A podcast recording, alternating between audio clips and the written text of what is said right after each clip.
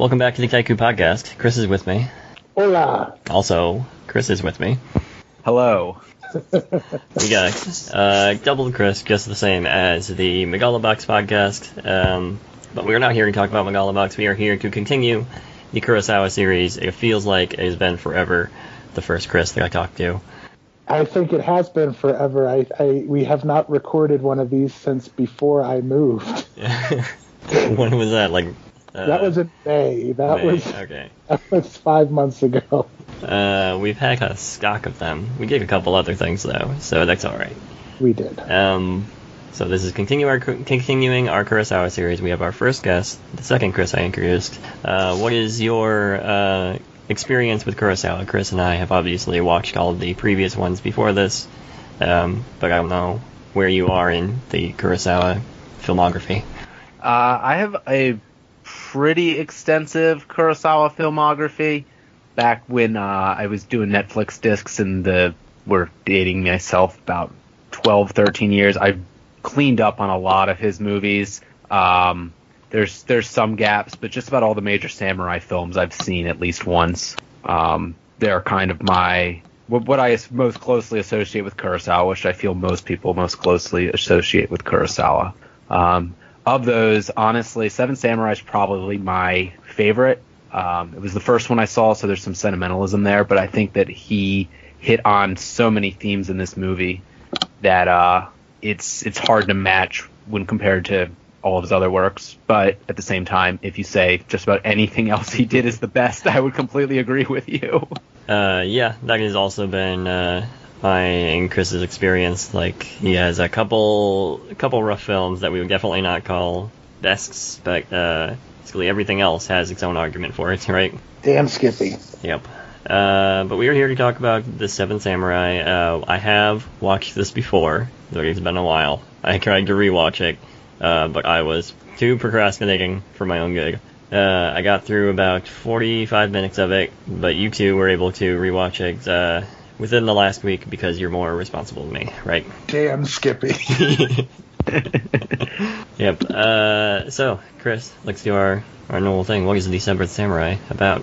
Well, The Seventh Samurai is, even if nobody's ever seen the film, they've seen the film, because the narrative structure of the film has basically become a template for many, many American films, most notably Pixar's A Bug's Life. The story surrounds a group of a small village of farmers who they are constantly being raided by a group of bandits. These bandits, they come in, they steal all of their crop, leave just a little bit to where the villagers barely survive.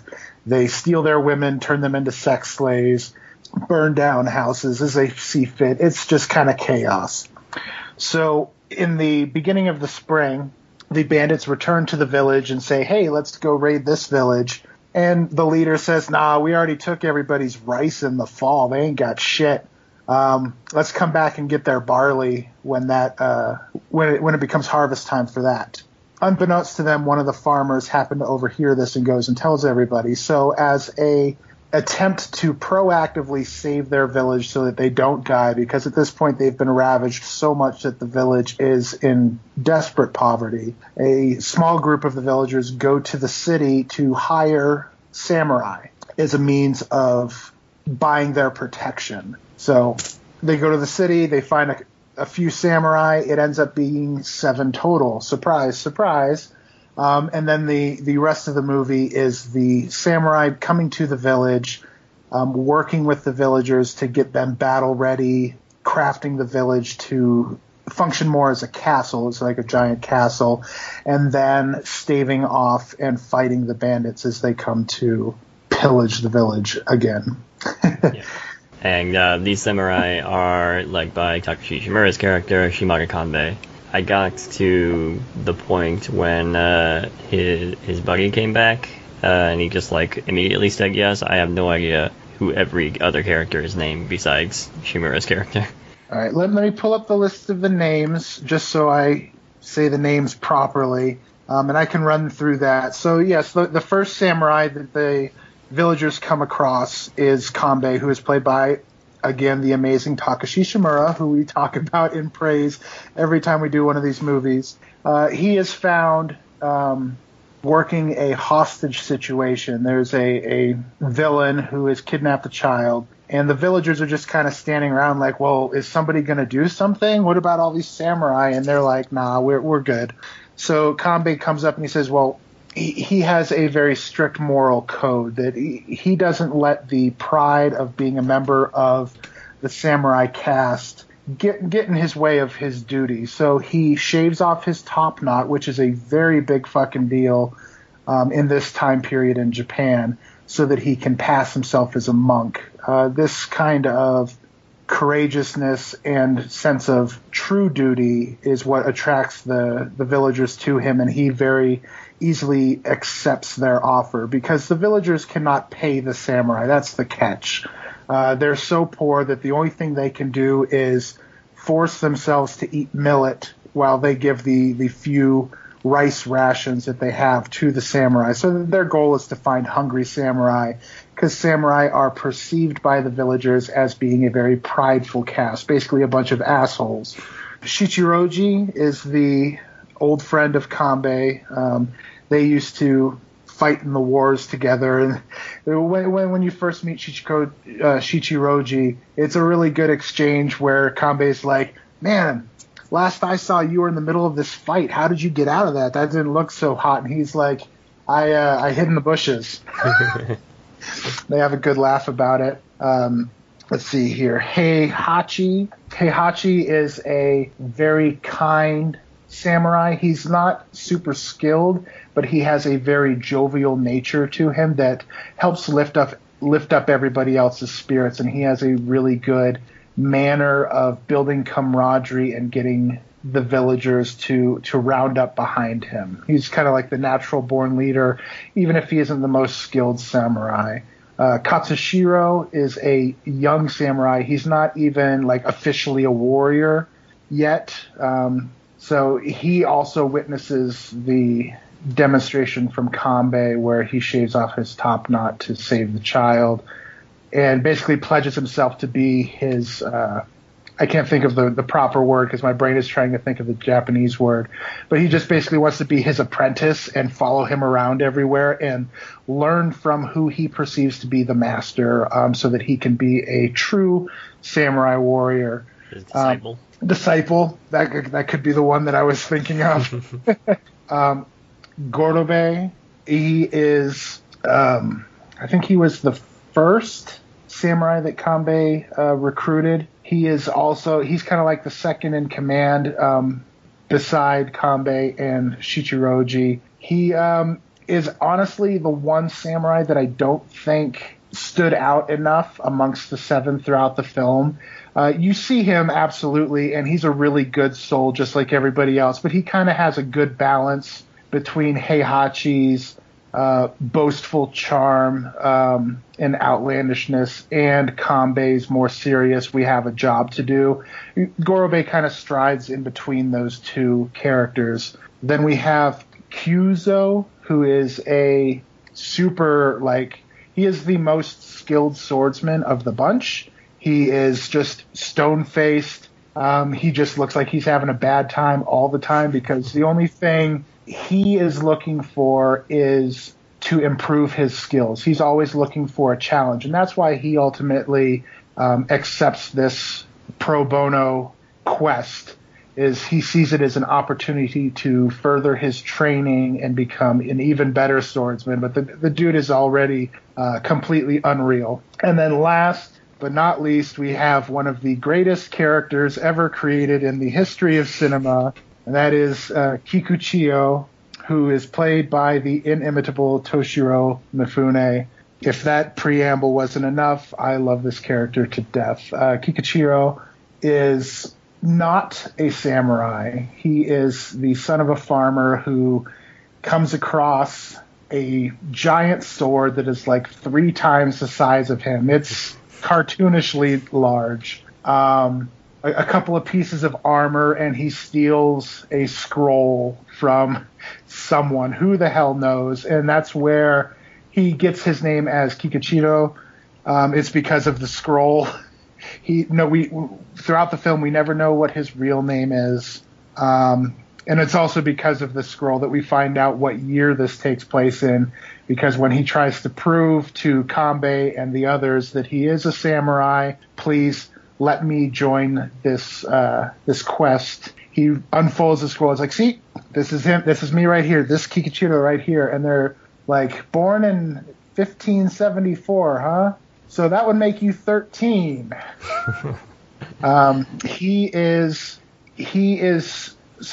He takes his past, his history of being a poor farmer who has seen that the damage that the samurai have done, but he still chooses to try to be a samurai warrior because he understands the nobility in doing that kind of service, in protecting people, and he seeks to stop the quote-unquote evil ravages of the samurai clan, caste upon the farmer caste by being the better samurai. However, he's also a complete fool, so he spends most of his time getting drunk and getting into fights. But he basically works as the bridge between the villagers that they go to save and the samurai themselves, because he's able to exist inside of both worlds.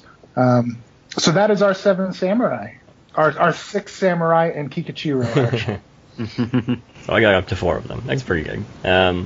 So Chris, you said this was the first Kurosawa you saw. Left a big impression. So what were your first thoughts upon seeing this movie? How amazed were you? Did you watch it all in one sitting? The first time I watched it, it was 15 years ago. So I'm digging deep into the memory bank about individual things that stuck out to me. But, I mean, the first time you ever see Toshiro Mifune on the screen, it's it kind of almost a religious movie watching experience, because he just sucks up all of your attention. He's just, and it wouldn't, if you had given him any other character among the seven samurai, it wouldn't have worked. He had to be Kikuchiyo, because Kikuchiyo is such a unique character, and it needs to have someone with Mifune has just a natural charisma about himself. If he didn't have a line, if he was standing on the screen, your eyes are going right at him, and so he had to have a character that whenever they were on screen, their character's antics or actions would be the focus. And so that, I think, just stuck out to me 15 years ago, even if I wouldn't have articulated it like that back then. But having rewatched it a couple times and rewatched it most recently this week, I just can increasingly grow in appreciation for the other samurai. However, probably except Gorobei, who is kind of there, I would say. It's the other ones all have very distinct arcs and personalities. Gorobei is almost just Kambei's second, his right-hand man. He's the guy who is the assistant who does the work that Kambei dictates, I guess. But everybody else, Kyuzo is a great, that great stoic character. And, of course, Katsushiro, and watching it recently this week, and I think having matured and seen the world more and seen more movies, the Katsushiro character just is so fascinating from a thematic standpoint. He's the son of these very wealthy samurai, and he's almost just leaving home to escape this isolated life he had there and experience the world, I guess. He would be kind of like a kid nowadays who his parents are pretty well off, but he leaves to go and against their wishes goes to just, live a charitable existence. Katsushiro, I think, has that part of his heart is he wants to do right, and he thinks the way to do right is to follow Kambei around and learn from Kambei. So, but my most recent watch, that is what sticks out with me, whereas originally the first time I saw it, Kikuchiyo is the first thing and the thing that lasts with you the most. Yep. What about you, Chris? Well, let's see. So I used to be completely obsessed with Seven Samurai. I had the PlayStation 2 video game, Seven Samurai 20xx. all the limited edition DVD singles from Funimation when they put out the anime. But I had first seen the film. I had gotten it as a Christmas gift in 2001, so I was 19. I remember it very clearly because we went to my grandparents' house in South Carolina, and I got Dragon Ball Budokai Tenkaichi 2 and the Seven Samurai. The first time I watched the film was actually on the plane ride back. My mom had a laptop, so on the airplane, I'm just sitting there with the laptop watching this movie through a pair of headphones. It's like one of the things that stuck out to me the first time I watched the film was just how truly grand and epic in scope the film is. It's so narratively dense. Like earlier when I gave a quick summation of what the film is about, it sounds so simple, but there are so many subplots and side threads, and it's such an expansive film, and all of it feels absolutely necessary. It's like you are living inside of this world, watching everything just live and breathe and coexist. Yes, you know, Kikuchiyo and just my absolute favorite, and Toshiro Mifune's performance is grabbing, as Chris had said, but none of that really works without the whole ensemble, the way that it all feels truly lived in. It doesn't feel like you're watching a staged film. Somehow you are transported back to feudal Japan, and you are sitting with this entire cast. You're with the villagers and the farmers. It's not something that I've really ever seen replicated much in the years since. It stands as like this singular moment when in my cinema career, if you will, that I just completely got bowled over. It was the first time I had been hit with something as weighty and as dense as this. I immediately after getting back to Colorado after watching the film, I had watched it again, and then I had gone to the store, and that was when I had bought Rashomon and Throne of Blood and started trying to watch more of Kurosawa's films. But still, in all the years since, I still just keep coming back to Seven Samurai, and it is like a truly religious experience each time I sit with the film. And it's the most earned 3.5 goddamn hours I think I've ever experienced. And that was readily apparent from the very first time. I would add just, I mean, we focus on the samurai. It's named Seven Samurai. Of course we are. But I mean, there's so much to be told about the villagers and their stories. I mean, the movie is, again, it's as Chris said, it's so just dense.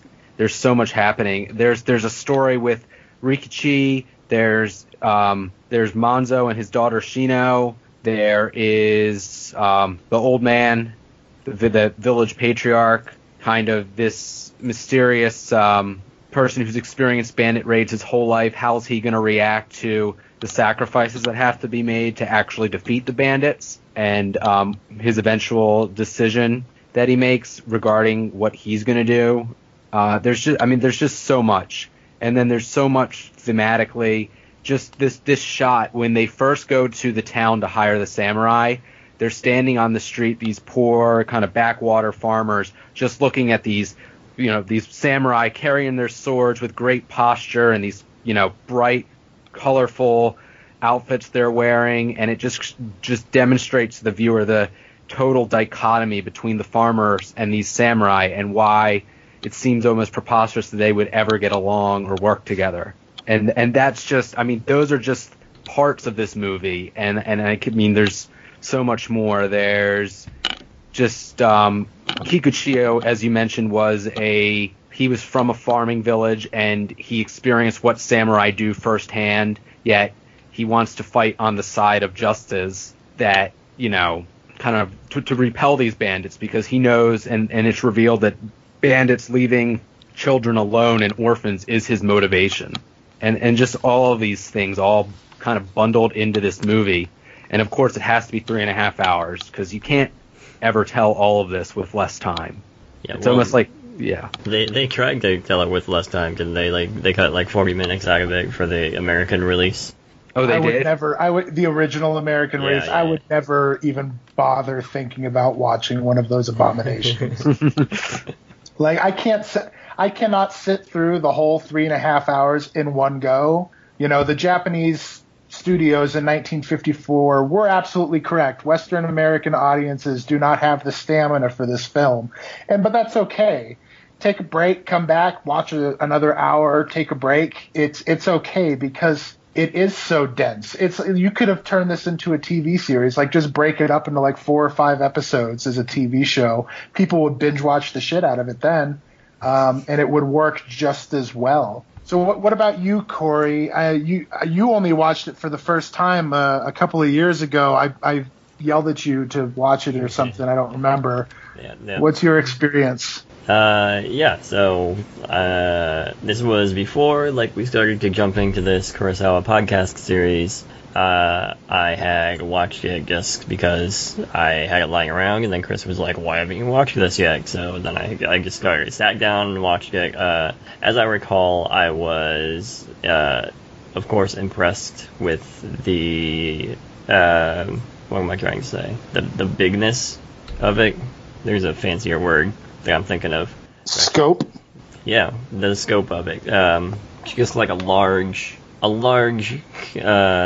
movie they're setting up with in just this village with, you know, the 7 samurai, half dozen or so villagers, and then everyone else in the movie, but it just feels so big, and that might be a byproduct of the length of the movie, but just making such a small area feel huge just felt like such an accomplishment, and then watching, you know, Shimura and Mifune do their regular thing is just, as always, entertaining as heck. I wish I got a chance to watch the other 2/3 of the movie before recording this, but alas, I only gave myself a month and a half or whatever to watch the movie.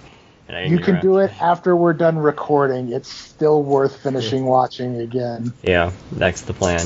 Yeah, I was just overall impressed with like how impressive it felt, which is, you know, tautological, but whatever. I was trying to figure out when I watched it. Was I still using Letterboxd then? Oh yeah, 2 years ago, like exactly.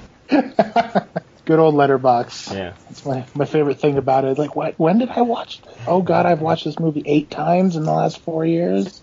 Is that you looking up The Guest? I'm only up to like 6 viewings on The Guest. Thank you very much.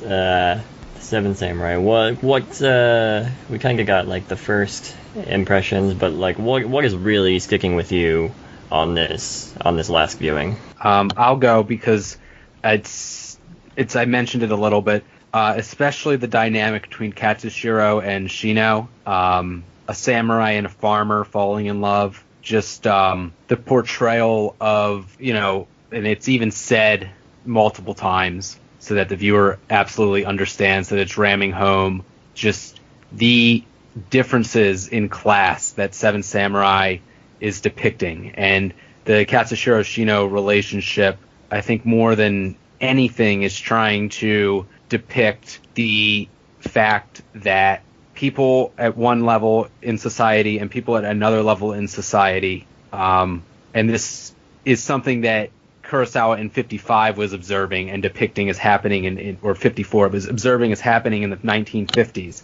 and it's dating all the way back to this feudal Japan, the idea that people have to fit into a path that their parents decide for them. Shino's rebelling from Manzo by falling in love with this samurai who comes into town. He even has Shino cut her hair in a scene. He walks in. He's like, Shino, we must cut your hair. So you pretend to be a man. And he has her dress as a man. And Katsushiro, who, as I mentioned before, he left these wealthy samurai parents to travel the world. And their arc together is both of them kind of rebelling against this path that society dictates they must have, and then their parents believe that because they followed the path that their children must also follow that path. And it's, you know, it's a lot more than just a forbidden love affair story that you see a lot. There's a lot of meat to it in terms of relation to modern times and choosing your own path. And so that is, I think, above all, what stuck with me the most now. And I think a lot of it probably has to do with just personal maturity and personal experience. But next time I watch it again in like 5 years, there's going to be another whole aspect of it that sticks out to me that I go, oh, I've noticed this before, but I haven't thought this heavily about it till now.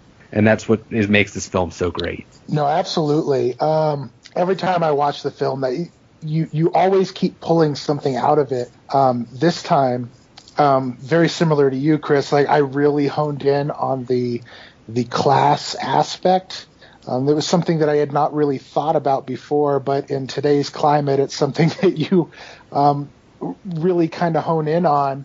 But also not just the class aspect, but the patriarchal aspect. I was in previous watches.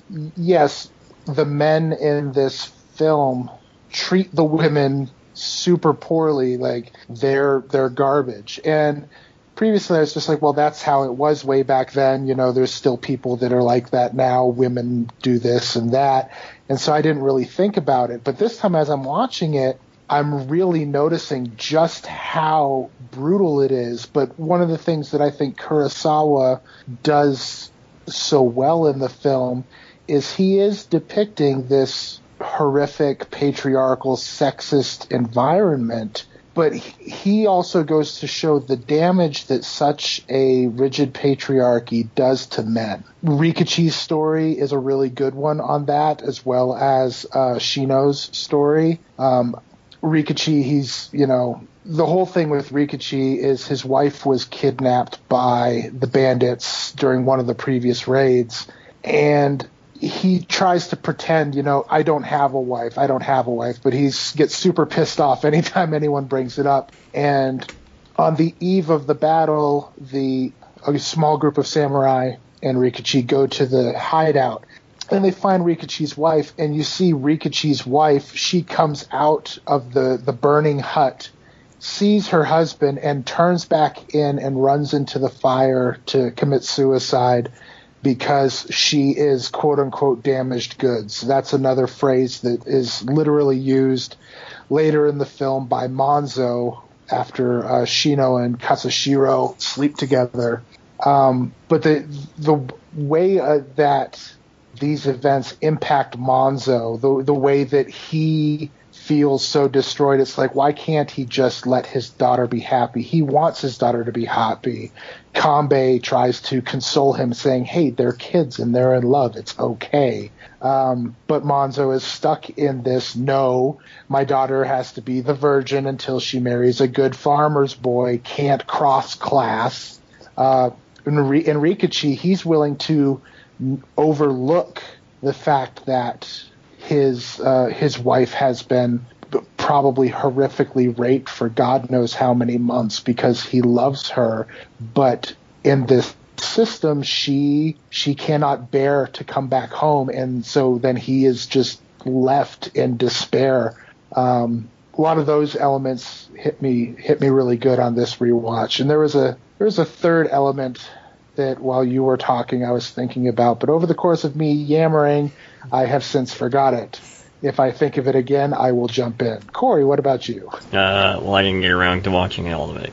But if you imagine it in your mind, in the first 45 minutes, what about the first 45 minutes stood out to you that was a little bit different? I mean, always, or having watched a lot of Kurosawa, like, we're up to 20-something now, right, Chris?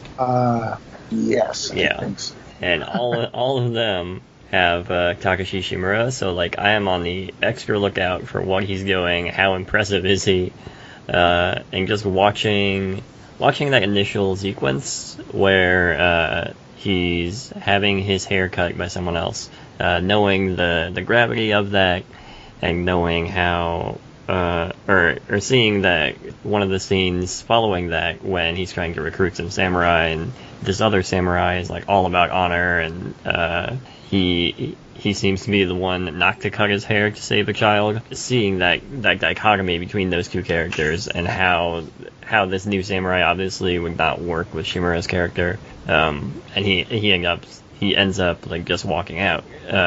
Watching all of that come through the screen, it's not the best way to put it, but we'll roll with it. Watching all of that come through the screen, watching it play out like it did, Kurosawa obviously takes his time with letting things just keep going and playing, and takes time setting up, because we don't see Shimura's character until 20-30 minutes into the movie, right? Sounds about right. Yeah. And he's the main character, so it's 3 hours and 20 minutes for a reason, but it's also worth sitting through this setup, because it's just so brilliantly executed. This isn't the third point that I was thinking about, but I'm just thinking about it. I really got to pay really good attention this time, not just to the flow of the film, but in the staging, the general cinematography of the film. There's always been incredible moments and shots where you're wow, this is fucking gorgeous and brilliantly staged. But I was really paying attention this time to how the staging interacts with itself, between different shots and the different setups, different stages of the area, between the inside of the rundown hut where they're trying to interview samurai, the village and everything. Just the watching how it all plays with each other to create such a seamless experience from a trying to focus on a technical standpoint. That was kind of incredible. This movie is something if you're trying to study filmmaking and cinematography and editing. This movie's a marvel.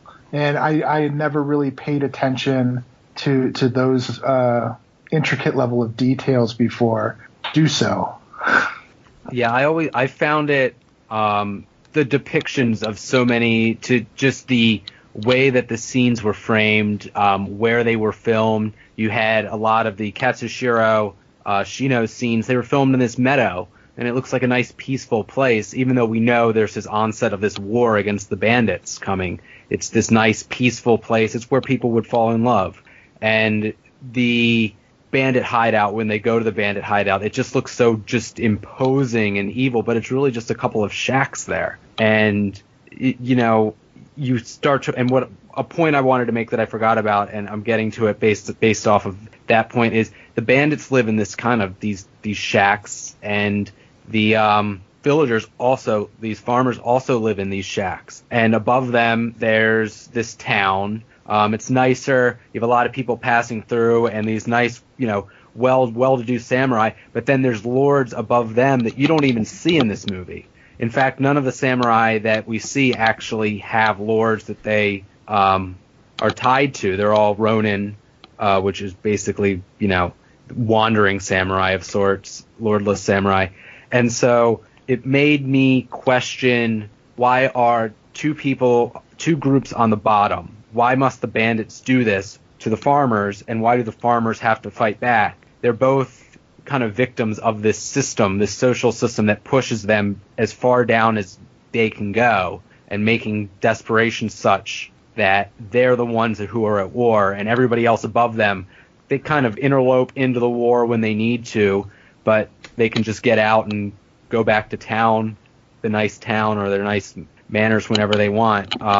Kikuchiyo is kind of the bridge between that, because he doesn't have a home, and I don't know if the other samurai do, since they're ronin, but I feel like they could if they could, I guess, or they can take better jobs at least that aren't for villagers. But Kikuchiyo is the bridge, without a doubt, I think, between the bottom rungs of society and the samurai. He's trying to masquerade as the samurai, but he's really the guy who gets it from the bottom rung and wants to tell the samurai, you guys are also part of this oppressive system that is making these villagers and bandits have to fight each other. And he does essentially mention that in a line of dialogue when he talks about, why villagers would kill samurai because of all the harm samurai cause. How horrifying is it to think that not a goddamn thing has fucking changed in thousands of years? I know. Like, why do the bandits do this? Because they're poor and they can't live. But they're attacking other poor people, yeah, because they can't defend themselves because they're poor. So the rich people just think that poor people are terrible human beings, but they're just trying to survive? Yes, you're getting it now. If only there was something that could be done. If only. God. Well, we mentioned a lot about Kambei and about Kikuchiyo. Out of the remaining five, is there anyone that stands out that you really like? Kyuzo all the way. Yeah, he's great. Just the serious. He's just so serious. There's a scene, he just is like, they're like, we need to get a musket from the bandits, and he's like, I'll be back. And he just comes walking back, he's like, here's your musket, and he goes to sleep. It's just the best. Well, and the way he tears off running, he's like, I'll be back in a minute. It's like a Naruto sprint that he does, like he almost has his arms bent backward, and it just, the camera speeds up just a little bit, so it's just like, and then he comes back, so the slowest saunter, because everyone's like, he's been gone a while. Oh, God, I hear a noise. I don't hear anything. There's footsteps, I swear. And he's just like, do-do-do-do-do. Here you go. No sweat. And then he just literally goes right to sleep. He's like, I'm going to go get some sleep. Yeah, Katsushiro is sitting there just staring at him, and he opens his eyes like, state your business. I'm trying to sleep. And Katsushiro like, just admires everything about him. He's like, you're the most magnificent person I've ever seen. Must have been tough grabbing that thing from the bandits. It's got to rest after that. Betcha. My goodness. So that was an easy question. I guess so. What about you? Do you recall the other samurai in the story enough, Corey, to pick a favorite samurai that's not the main two? Nope. I'll take the same question and go and apply it to the villagers. Who of the villagers really stands out to each of us? The villager, Yohei probably stands out the most. He just quit taking my answers. He just feels like he's the guy who cares. He wants what's best for the rest of the village. He's doing this for the rest of the village, and his arc is, he's the guy. If he has to sacrifice himself so that the rest of the village can eat and repel these bandits, he will.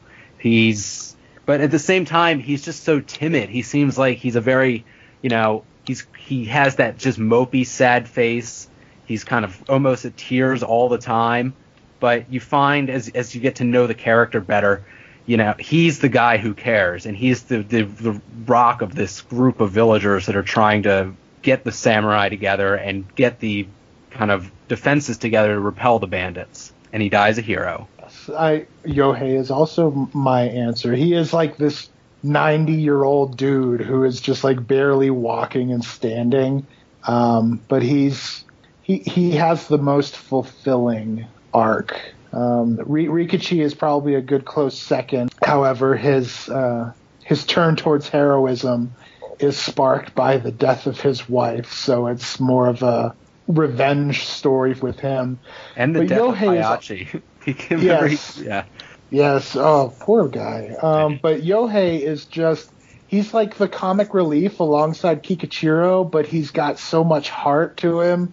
All the funniest things are sequences that occur between Yohei and Kikuchiyo, like when Kikuchiyo finds out that they have been murdering samurai and stealing all of their weapons and armor. The scene that leads to that is he calls on Yohei to come towards him with a spear to attack him, and Yohei is so old and decrepit, like he just kind of like hobbles over with the spear as a walking stick, and Kikuchiyo mocks him.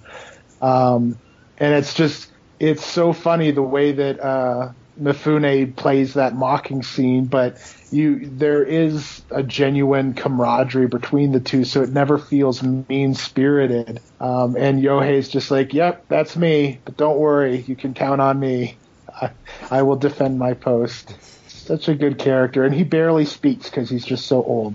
So Yeah, his performance is so much in just the way he his facial reactions work, his movement.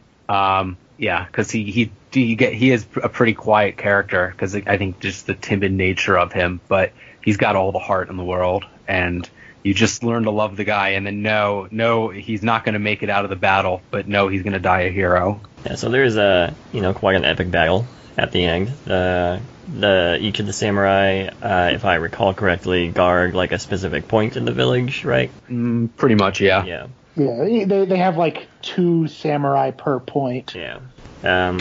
And of course the bank gets attacked, and then there's this epic battle that I remember being epic, and that's pretty much it. But what impresses both of you about that? It's like an hour-long battle. It's brilliant. It is. It's real. I mean, it's basically 3 battles in one. Battle break, and then the final battle. And I mean, it's incredible. And every single shot, like we talk about taking breaks in the movie. If you get to the point that basically the first group of bandits kind of try to sneak up on the village to scout it, at that point you're locked in. Like, you can't get off your couch at that point. It's just fantastic. Like the final battle, especially, the rain adds so much to the dramatic effect. You have this mud slopping everywhere. It just looks like total chaos. It's just all these nice little touches done to add to the drama of the battles, and especially the final sequence. Yes, it is. It's the single greatest battle committed to screen, in my opinion. The staging of it, the way that it does trickle through, it's not just 2 armies clashing and then for an hour they're sitting there fighting. It has a lot of calm moments as the strategy of the samurai and the villagers is put into play. I think the main centerpiece of that is what they try to do with Gorobei and Kyuzo. They have a group of villagers at the one entrance to the village that is not easily safeguarded, which is facing the grove, the forest side. So what they do is they have everybody hiding behind the trees. So as the bandits, after they go around the village and find that they've got a wall of giant spikes, they have the bridge destroyed, they have the fields flooded. Basically, they funnel the bandits to the single point of entry. And as the bandits come in, they let like 1 or 2 horsemen inside the barrier. And then everybody leaps out, and then they start trying to stab and, kill the bandits. But it's not intended to be like we're trying to win right now. It's simply to get them to repel, so that the 1 or 2 horsemen that got into the village, they are then mobbed and murdered, like, super viciously by the villagers. Like, those villagers have some chips on their shoulders. And they do this a couple of times, and then they don't try to repeat that strategy, but they still have the surprise angle from that grove entry point. So you get all these lulls in between, but it's all for the purpose of developing the story, furthering the character development, instead of just like Lord of the Rings, everybody's just fighting and you're bored to fucking tears for an hour. That's what I love about it. When night comes, Katsushiro is sitting there gushing about Kyuzo at when he went and took the gun. So Kikuchiyo says, well, I'm going to go be a hero too. And he succeeds, but in doing so, he causes so much more damage. Another one of the samurai get killed. A bunch of villagers get killed. And it doesn't just treat it to where, okay, so you're like, Kikuchiyo, he fucked up, and then you learn that lesson and move on. No, the film just stops, and you soak that in. Kikuchiyo is mourning. He is just hanging out by the graves. Everyone else is dog tired. They're trying to rest because they know that when the morning comes, that will be the final showdown. Kambei tells everybody, everybody except 2 people get some rest, go home, visit your family. Tomorrow the shit is coming down. It's so, I don't want to say the word, but I'm going to say it, zen-like. It's so peaceful and it feels so truthful, as opposed to them just trying to make a battle. And then when you get to that final battle, just like Chris said, it is the greatest thing ever. It's chaos. There's mud. You know, in all of Kurosawa's movies, when it rains, it fucking rains, because that's the only way to make it really show up in black and white film, is to make it an intense rain. The death of the last two samurai, it's all just so goddamn perfect and riveting and exhilarating. It shows that you can't, that storytelling and staging is always number one. Like action, you don't need to be like, I'm an action movie to be exciting. Even though this film very much has action bits, it's just not framed that way. It's not shot in that manner. It's so relaxed but thoughtful and poignant. It's the greatest. Like the whole last hour of this movie is unbeatable.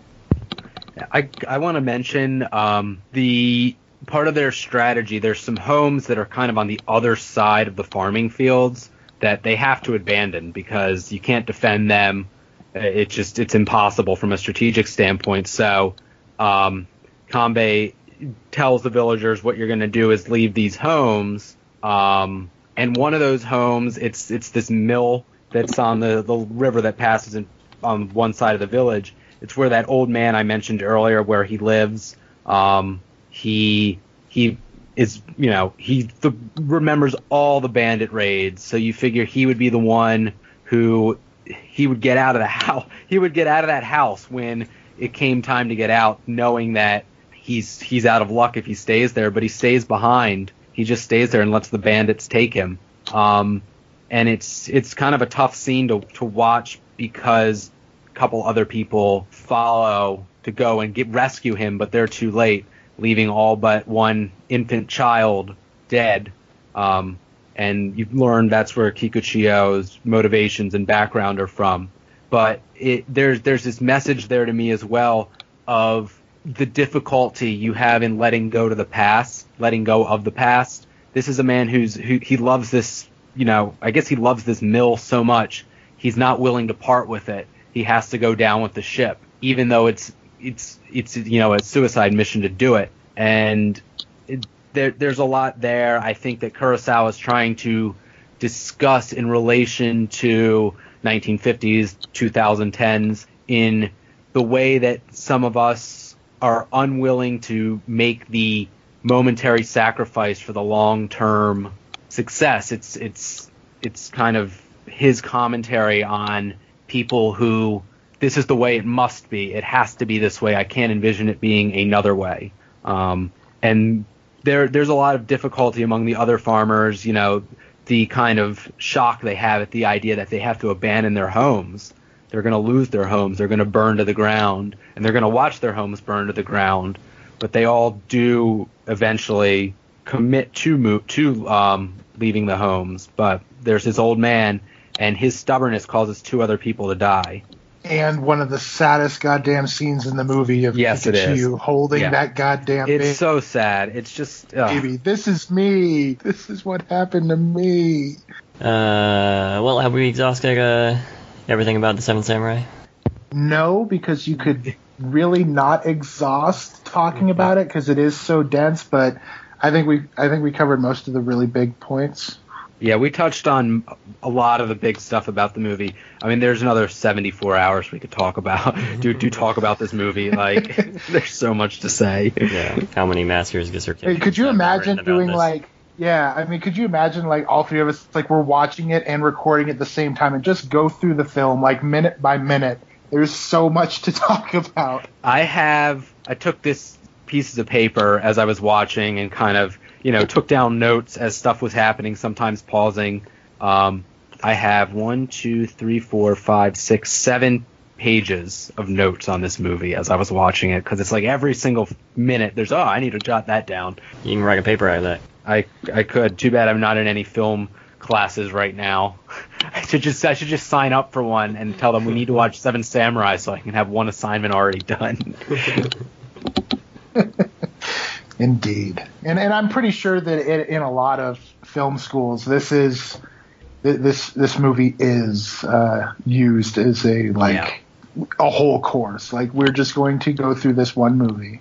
Yeah, I don't always lend too much credence to best of lists when they have a panelist of people vote on the best movies ever. But I mean, it's telling that this is on just about every single one of those lists, that it's just so enduring. And again, you mentioned at the start, so many movies have followed this narrative structure and followed a lot of what Seven Samurai has done, some better than others. But it just is something that it's one of those movies that's earth shattering in terms of its influence.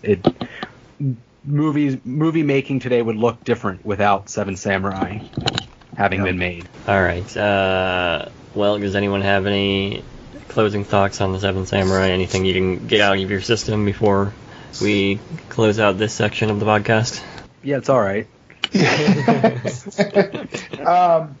Seven Samurai, for a long time, when I would really sit and think about it, this was my favorite movie, full stop. That is, of course, completely dethroned now by the greatest thing to ever exist, that is Twin Peaks The Return.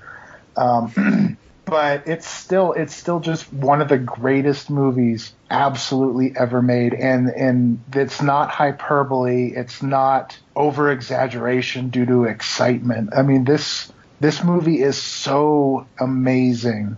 And you can see elements that you like in other films, even if it doesn't follow this plot structure, the way certain characters are treated, the way that a story focuses on various aspects. You can see it all in this one film. I'm not going to say everybody rips off this film, but it's like everything that you like about cinema, all the different aspects are all together in one film, and that is this film. It still holds today, and we've been watching all of these Kurosawa films, and we've already at this point watched Corey's favorite movie of all time, which is Ikiru.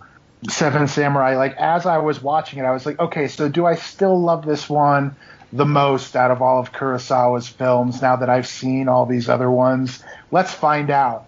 By like 45 minutes into the movie, I was just like, without a goddamn doubt, this is my favorite film from Kurosawa. It immediately melted everything else away. I found myself right back in it, absorbed, enraptured, enveloped.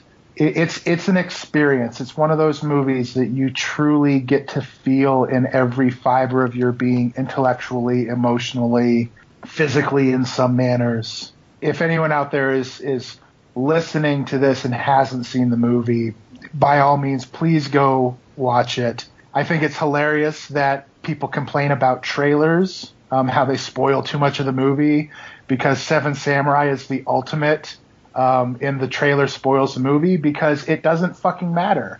You could know everything about how this movie ends, and it matters not a cent. 4 of the samurai will be dead by the time it ends. That's like literally like the first line in the trailer. Like, the opening shot in the trailer is the 3 survivors, who you can't really see very well, so you don't know who survives and who dies, looking at the 4 graves, which is the final shot of the film. You can spoil forever on this, and it will not matter once you sit down and wrap yourselves up in it. It's that fucking good. Spoilers don't exist, don't matter, unless it's a shit movie, and then who fucking cares? Agreed. You said it perfectly. I mean, you could read a plot summary and then watch the movie, and you'll just find there's things that weren't in the plot summary that are there that you're watching and you're just so engaged in. It's an incredible movie. Yep, I agree with everything everybody else said. All right, so let's close this section out. Chris's, where can we find you on the internet? You go first, Mr. Guest. You can find me on Twitter at Antonius Pius. I'm currently private, so you have to just request me and preferably mention you heard me on the podcast, then I'll just add you. I'm pretty chill. I'm just job hunting, so you know how that goes. When we come back, Incan Bays will join us to talk about Hanebara.